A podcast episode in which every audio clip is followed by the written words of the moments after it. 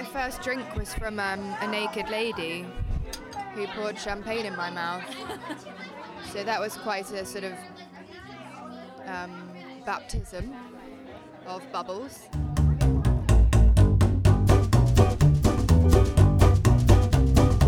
This is Food Trippin'. You're listening to me, journalist Anastasia Miari, on a road trip through America's deep south. Food Trippin' is a podcast that takes me out into the world by car, boat, or train. I take a friend along the way, and en route, we discover the lesser known regions of our planet through food. In this series, my friend Iska Lupton and I hit the deep south of the USA for shrimp and grits in North Carolina to the drive ins of Tennessee and Mississippi. We continue onwards to a gumbo of food influences in Louisiana, and then on to Texas for some real Tex Mex. The reason for this trip? This podcast is all about discovering places through food. Other than burgers and club sandwiches, I really have no idea what American food culture is all about. What better way to find out then than going to the deep south? They did say that food in New Orleans would be good. It's our first night. We've walked into Bar Marilou and walked into a pair of tits. In this episode, we're letting our hair down in New Orleans, city of Mardi Gras, raucous street parties, and the gastronomic capital of the South. We walk into a sort of boudoir esque red room with red velvet curtains from floor to ceiling and a bookcase that runs the entire length of the room. And there's a burlesque night on where we have come to eat.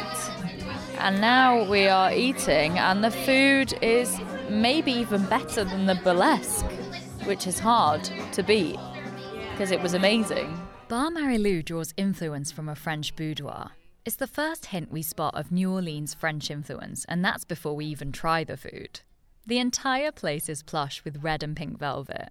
It all feels so sumptuous and rich, a huge contrast to the roadside diners we're becoming so used to here in the South. Um, yeah, it's really cool. There's leopard print floor meets pink velvet sofa meets red wall, which is bold, and it's great.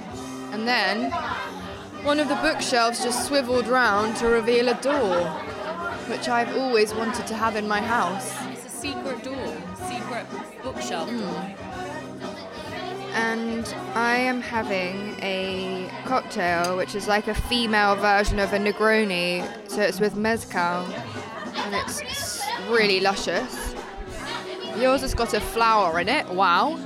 Super pretty Yeah. and tasty. And everything's great. Actually, we haven't tried a deviled egg yet. Deviled eggs are quite a thing here. Um, Shall I serve you one? in Louisiana. Yes, please. A deviled egg, for those who don't know, is.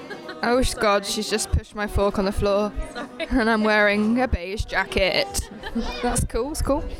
Um, a, a deviled egg is, is. Do you think that's to do with voodoo then, like the devil and voodoo? Maybe that's why it's a Louisiana thing. Louisiana voodoo. I don't know. The deviled is actually in reference to the egg's piquant flavouring from paprika. In 18th century Britain, anything spicy was described as deviled, associating hot seasoning with hell. So a deviled egg is where you take out the yellow, mix it with mayonnaise, and put it back in. It's very 80s, I think. 70s, 80s. Ah, the deviled egg. When I think of it, I have nostalgia for a time I wasn't even in existence. A cold, hard boiled egg that's been shelled, cut in half, and stuffed with a filling of scooped out egg yolk and other ingredients like mustard or mayo. It makes me think of the 70s, those vintage cookbooks with saturated scenes of foods that should never, ever go together. This New Orleans deviled egg, though, is nothing short of amazing, and apparently it's a bit of a thing here in the South, which is why upmarket places like Bar Marilou are doing their own take on this classic. How's the deviled egg? It's good. It's like an Asian take on it. So I think the egg's been pickled slightly in soy. And then it's got puffed rice for texture. And spring onions, which is to annoy me because I don't like to have that with me for the night in my mouth. But there we go. they are nailing the textures here. There's everything going on. Soft, crunchy, creamy, um, puffy. By the late 1800s, deviled eggs started appearing in American cookbooks. You'd find platters of them at garden parties in sprawling plantations, and it wasn't uncommon for southern brides to receive platters with egg shaped indentations as wedding gifts. One of the reasons given for why they might have become so popular here is because many people in the South had household chickens. Not hard to believe when you see the absolute abundance of land here as you drive past. Eggs were a staple for everyone, rich and poor. By the 1940s, the butter and egg yolk mix for the deviled filling was replaced with mayonnaise, especially when industrial mayo made it onto the market. Then refrigerators came onto the scene and the deviled egg became even more popular, making the perfect deviled egg a cool, savoury finger food.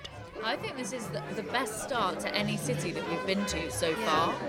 This is if this is a New Orleans welcome, then uh, hello. I also really like that we could walk to dinner. Yeah. So tonight you can have as many cocktails as you want because you're not driving. There's a slightly darker side to the deviled egg's popularity in American food culture, as much as we love it. In the 1960s, when car travel became popular, the deviled egg featured as a go to road trip snack for African American families. They were usually forced to bring along a packed lunch for long car journeys. They called it the shoebox lunch. Apartheid restrictions meant that black Americans would not be served at drive throughs, hence the packed lunch. The laws of the southern states meant that black motorists were often denied access to restaurants, hotels, even gas stations and restrooms. They couldn't even they couldn't even stop to go to the toilet. That's why Victor Hugo published a guide every year from 1936 to 1966, and he called it the Negro Motorist Green Book. It was full of information detailing the places on the road that were willing to accommodate black patrons. Next we go to the grocery store. Even, even when we were growing up, of course, when we were growing up, it was segregated. But even so, yeah. you go to the grocery store. There's this huge grocery store all over the place called Schwegmann's, which was unique. This is Anne and Harriet, a cooking duo of grandmothers we've met up with at New Orleans School of Cooking for a deep dive into food culture in the city. As well as being teachers here at the culinary school, they're born and bred New Orleans. They're vibrant, funny, engaging, representative of the city itself. They're also qualified historical tour guides on New Orleans, which is exactly what we need. Here, they're weighing in on segregation because they lived through it. And you, are in, in, New Orleans, and it's typical like this. We still, you go to the grocery store, you see somebody, what are you going do with that piece of meat? We talk about food yeah. all the time in the grocery store. How are you going to cook Even that? people we don't even know, you know, we just well, You're standing in line. I could talk to that log if it, ha- it answers. I but is that with black people as well, or was it segregated? Yes. Like you couldn't, you could go to the same grocery store. Oh, yeah. Well, yeah. we all went to the same. Well, I mean, that's that's a little bit of exaggeration because basically our neighborhoods were, were uh, segregated. But then if you lived uptown, I lived everybody uptown. You did. I, I grew up in the suburbs where it's all white. But uptown, that's this way. The neighborhoods were kind of mixed mm. because you had the big plantation. I'm talking the old, old, old days. Yeah. And then you had when when slavery came to an end, then the, the former slaves started living in little houses in the neighborhood, and so it became a mixed area. I can't really put my finger on it, but there's a real feeling of togetherness in New Orleans, more so than anywhere else we've visited. Our taxi drivers extol the city as soon as we get in the car. People actually stop and chat in the street. Music floats out from everywhere and seems to lift people's spirits. If I had to choose one word to encapsulate New Orleans, it'd be celebration. Everyone seems to be up to party, and everyone we meet from New Orleans has good things to say about their home. We celebrated Mardi Gras maybe the five first, months yeah. after Katrina, where we had lost 80% of neighborhoods. People couldn't come back. This is Harriet, I like to call her the pocket rocket on account of her size and insane energy. She's describing the city's first big party after the devastation of Hurricane Katrina in 2005. The hurricane decimated the city's transport networks and led to flooding of 80% of the city. Tens of thousands in New Orleans were left without shelter, food, and basic necessities. Early Sunday morning, Katrina had built into a dangerous Category 5 hurricane barreling towards New Orleans. On August 29, Hurricane Katrina slammed into the Gulf Coast. The world watched as the levees surrounding New Orleans failed, flooding the city, leaving tens of thousands stranded and more than a thousand dead.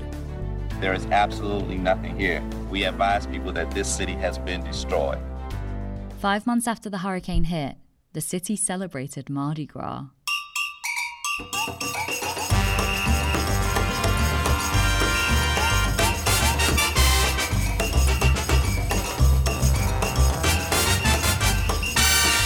And we celebrated Mardi Gras. Parades, I mean, everything.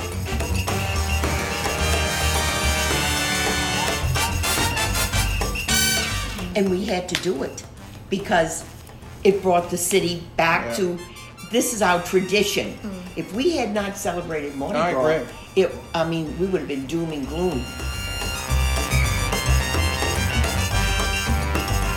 If you've never heard of it, Mardi Gras is a holiday celebrated in Louisiana in the weeks leading up to Shrove Tuesday, before the Catholic period of Lent. It's essentially a carnival. Never been to Mardi Gras. I would explain it as the ultimate joy compiled with chaos and excitement, and your feet hurt and gotta get a drink.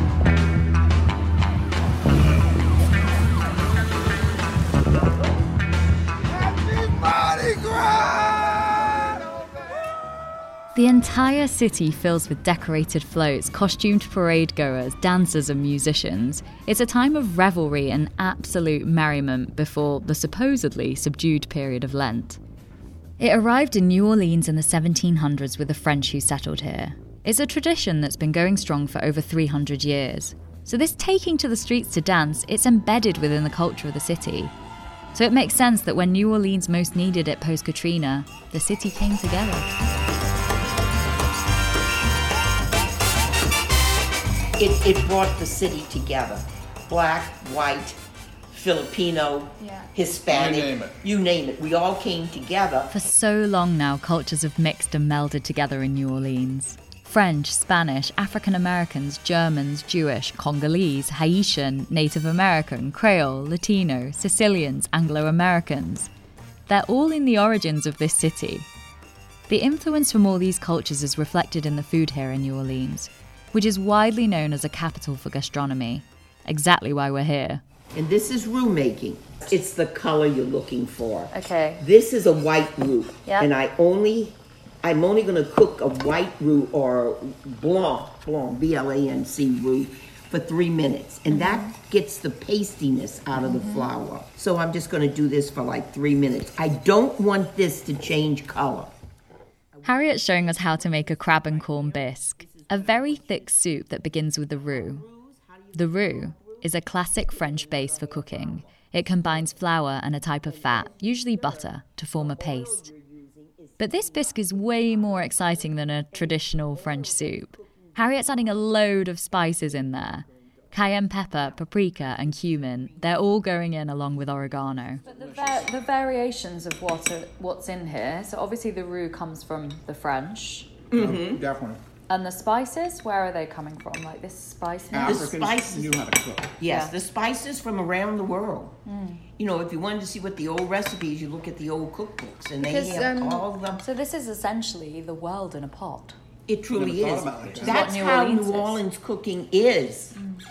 Anastasia. It truly is because we were a port of entry. Everybody met at the table and contributed. Are y'all going to Cajun country? Cajun country. We've heard this word bandied around a bit by our second day in New Orleans. Obviously, we've heard of Cajun spice, but what does Cajun actually mean? Both of us have Cajun. There's a French peasants left Normandy and Brittany, France in the early 1600s. Mm and moved to what is today Nova Scotia, Canada. Anne's rattling off the history of the Cajun people of Louisiana so fast here, you can tell she's done it a million times in her role as a tour guide. They needed to settle up there yeah. because French owned it. So they moved to what is today Nova Scotia, but it was called L'Acadie. Mm-hmm. And lived there about 100 years undisturbed. I mean, totally undisturbed. And then England gained more territory in Canada as a result of a war. Okay, so the Cajuns were a group of people that were ousted from Acadia, now eastern Canada, in the 1700s, and that's when the British took territory in Canada from the French. So, the French left Canada and they set up in Louisiana instead. Hence the very French influence on the city. There's Frenchmen Street, there's the French Quarter, there's obviously all this French influence in the food. Some people of Cajun descent, they still even speak a unique dialect of French here in Louisiana. So you are both Cajun. We're gumbo. We're a gumbo of cultures. I'm I'm Cajun French. I'm French. I'm German and Irish.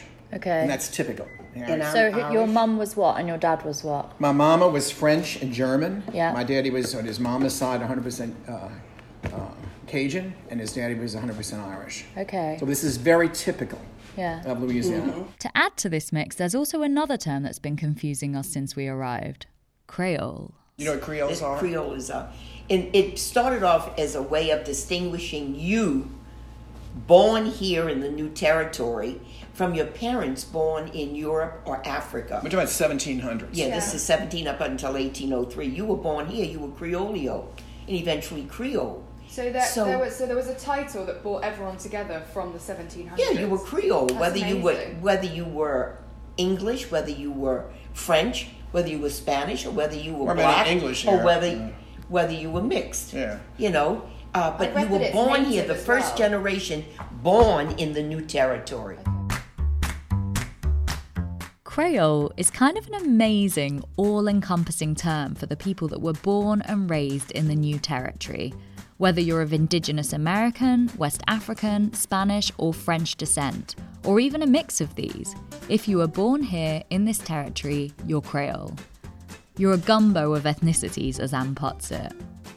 It kind of adds to my love of New Orleans that people, regardless of their origins, they're bound together by the very fact that they're from here. Obviously, this mixing of cultures gave birth to some incredible dishes. There's jambalaya. This thick, meat heavy paella takes its influence from French, West African, and Spanish cooking. It's considered Creole and Cajun, so I can see how this can get confusing. Gumbo, another iconic New Orleans dish, is a stew made rich with a French inspired roux and then thickened with chicken, sausage, or seafood and spiced with Cajun spice featuring plenty of paprika, cayenne pepper, garlic, and oregano. Another dish here in New Orleans is the dessert Bananas Foster, which Anne's decided to demonstrate for us with an impressive historical account of the dessert's origins.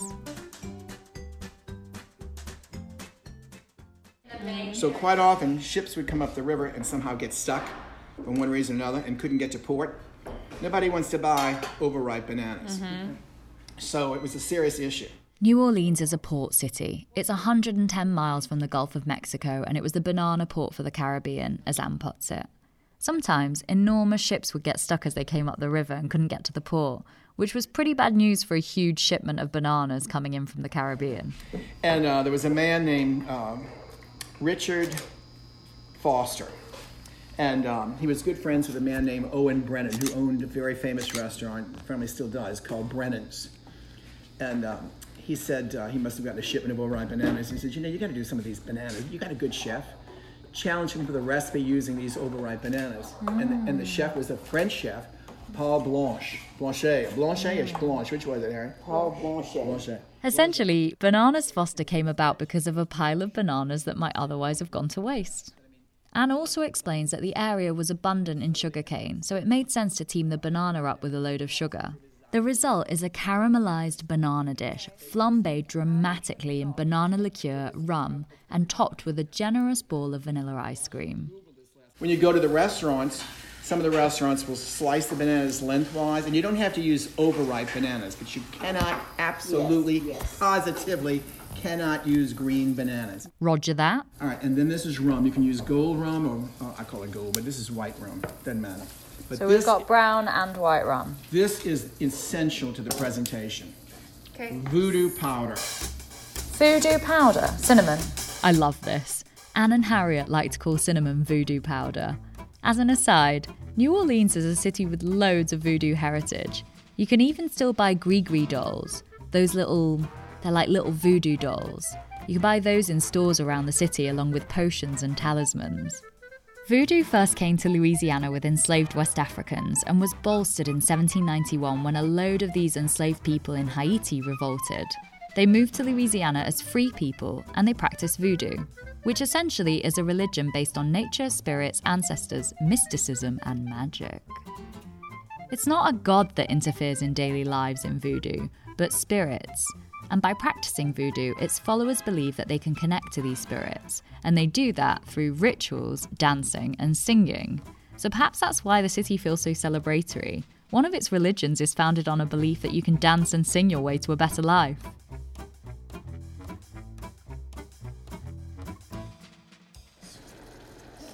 Yeah, get ready. Cause all right, how you going to do the voodoo powder? I'll turn down the lights. You'll get a better Yeah. Yes. All right. You don't put your rum in? I'm going to do it now. But it's got to come to a boil, okay? Things now start to get a bit chaotic in the kitchen. All right, it's got to come to a boil. Bubbling away. Ooh, you smell Tell that? me when you're gonna go. No, not yet. I'm waiting for that boil. Okay. Come on. Can't wait too long. Go, Harry. Voodoo powder, voodoo powder. At the voodoo. Okay, all hell is breaking loose, in a good way.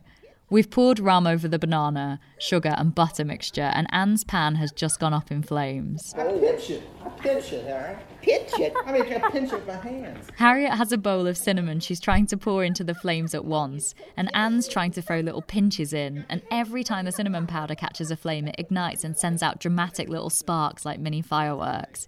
It's chaos, and I'm loving it. You got the thing in front of you, my God. That's what mine's That's like. it. All right, that's enough cinnamon. And that's how you make it. And we would serve this to our children like this. Yeah. Let me get the ice cream. And get a. This is entirely Well, I couldn't wrong. find a small one, Harry, and I had a big red thumb. Anything's better than a bowl, man. look, look, look. Here it is. This is what you need. You need a little one oh. quarter, and it just goes right in. I can't get over this. I love the way Anne and Harriet bicker in the kitchen. It's hilarious because I can tell they're actually just they're just full of love for each other, really. It just look at it. What's wrong with this? That way you can go boom, boom. I don't do it like that, Harriet. I put it in a little bowl and I pinch it. Well, honey, are you wrong? As chaotic and mental as this all sounds, this dish is incredible. Hot, caramelly, molten banana sinks into a bowl of cool, sweet ice cream. It's a show stopping dessert to whip out for any dinner party or celebration. And it's fairly quick and simple to do. Just don't forget the voodoo powder. If you're ever in New Orleans, I really do advise that you go and visit Anne and Harriet at the New Orleans School of Cooking. They'll give you an amazing cooking demonstration, and they're just the most amazing intro to the city.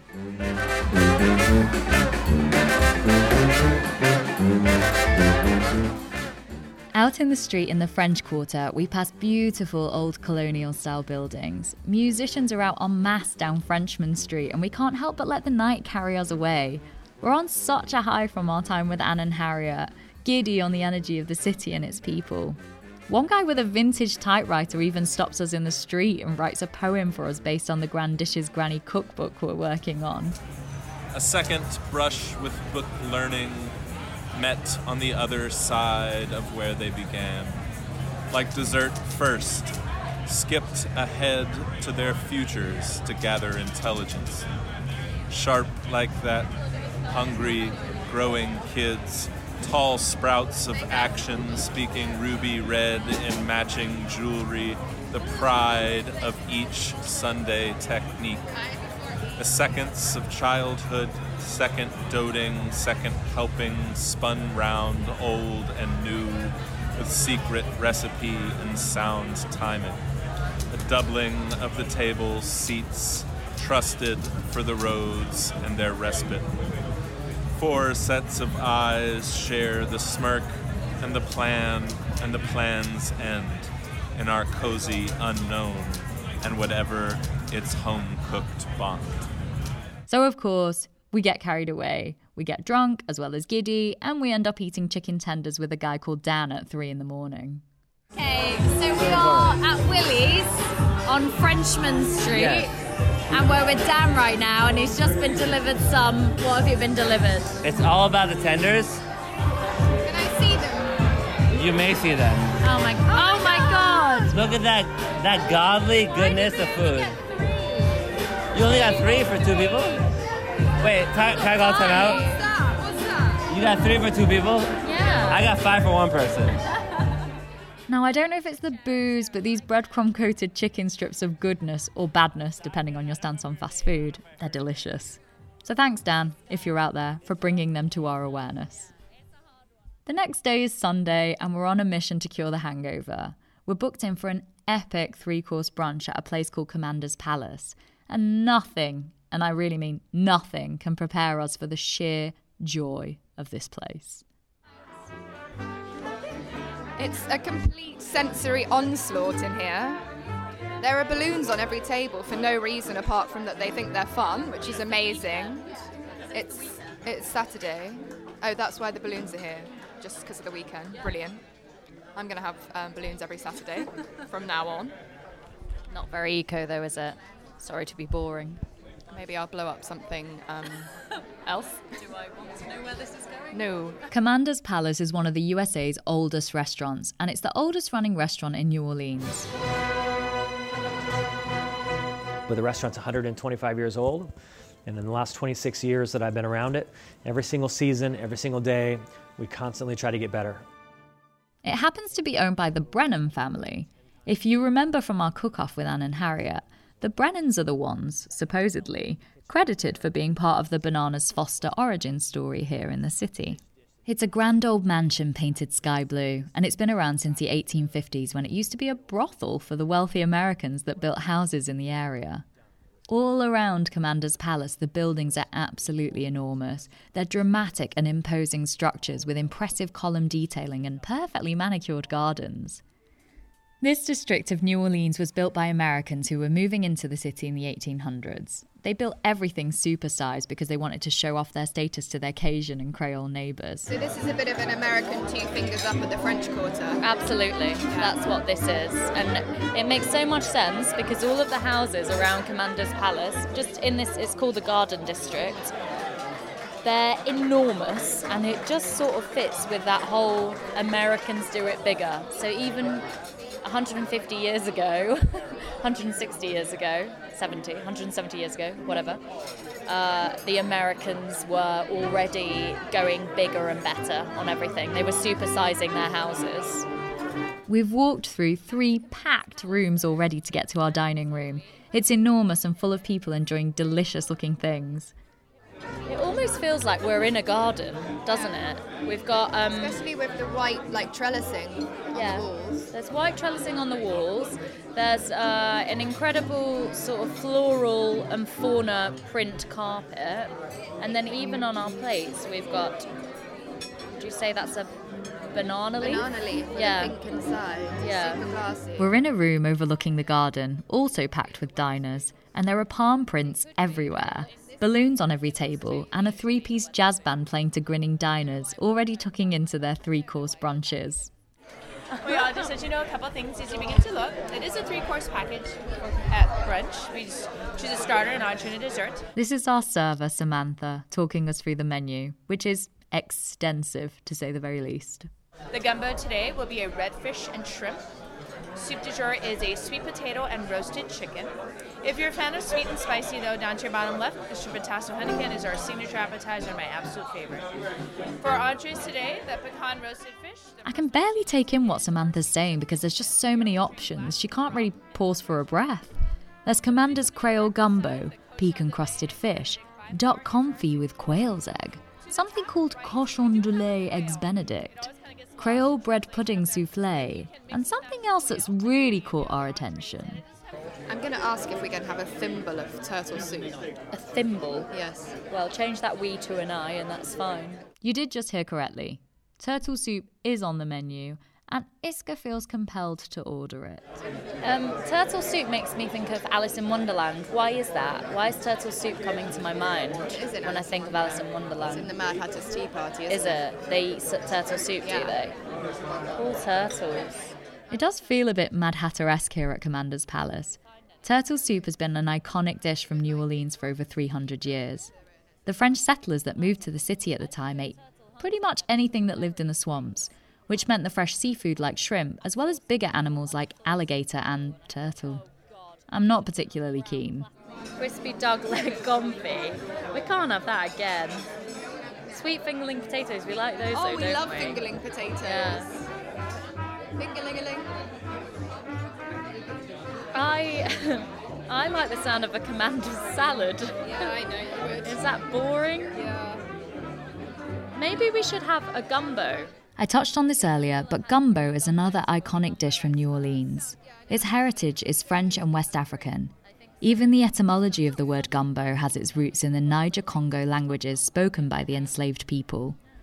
The word for okra, an ingredient in gumbo, was kingombo.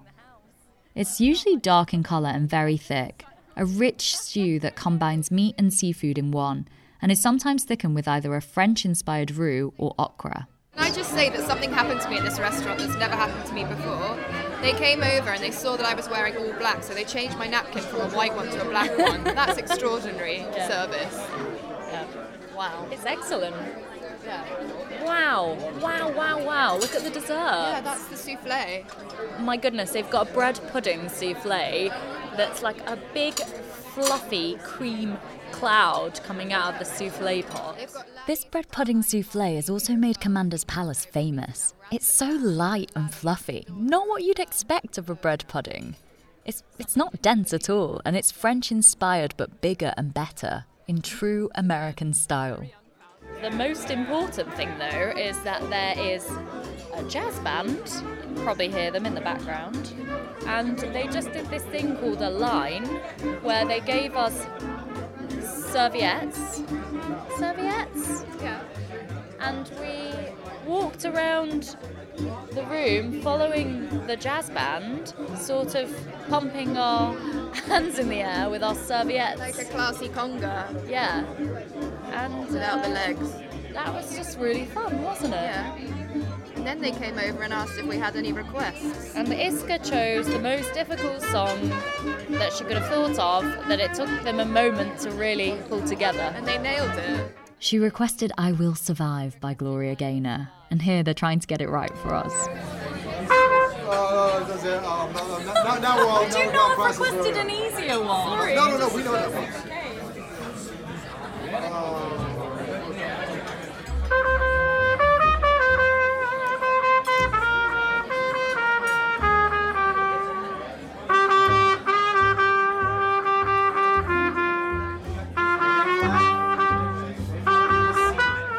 This place is like nowhere I've ever been before.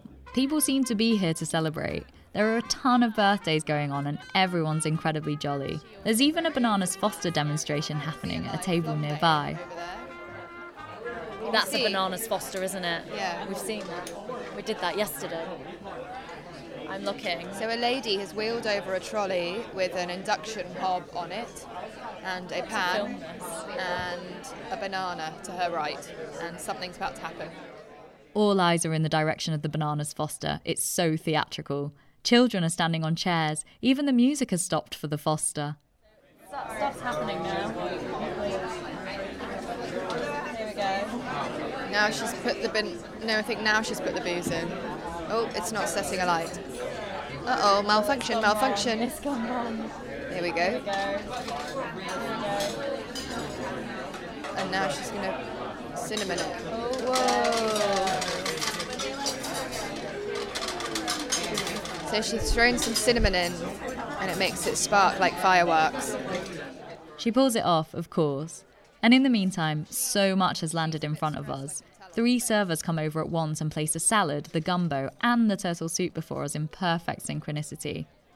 I can see Iska really wants to like the turtle soup, but Okay, I'm gonna try the turtle soup. I'm sorry, I'm sorry, I'm sorry. Not funny. What does turtle taste like? No, she just put a splash of sherry in it.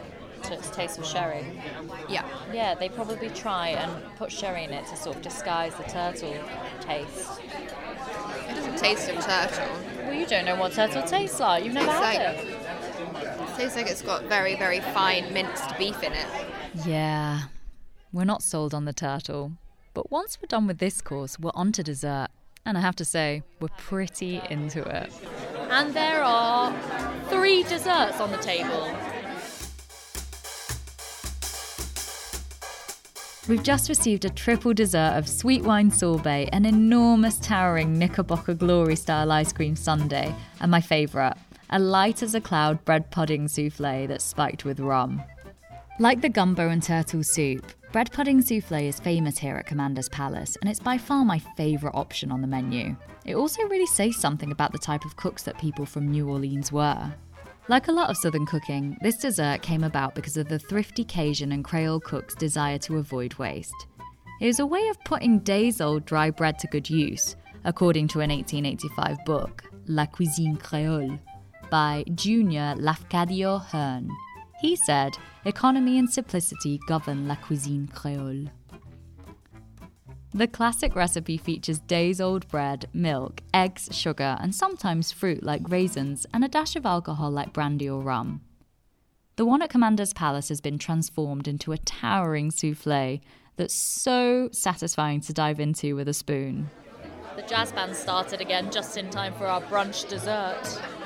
Ooh, I'm Sunday and jazz. What? Just realised I'm sort of heaving over the top of my jeans. How's that happened? They felt fine when I got in 15 here. days in America. They felt fine when I got in here, honestly. I actually don't feel bad. I'm looking at myself in the mirror every day thinking, God, girl, you look good. I've completely fallen for New Orleans, and I really don't care that my jeans barely fit me anymore. The food in this city will do that to you. Next up, we're diving deeper into the gumbo of cultures in Louisiana, tasting our first po' boy, and driving through swampland for a good old fashioned cochon de lait. Want to know what that means? You'll have to listen to the next episode. If you like this episode of Food Trippin', please do hit subscribe so you can get every new episode as it lands. Thanking everyone that made us fall in love with this city. That's TTM World and the New Orleans School of Cooking. Thanks also to my fellow producer and editor, Faranisa Campana, and road trip buddy, Iska Lupton. This episode was reported and hosted by me, Anastasia Miari. Music from this episode came from Mixkit and the Free Music Archive.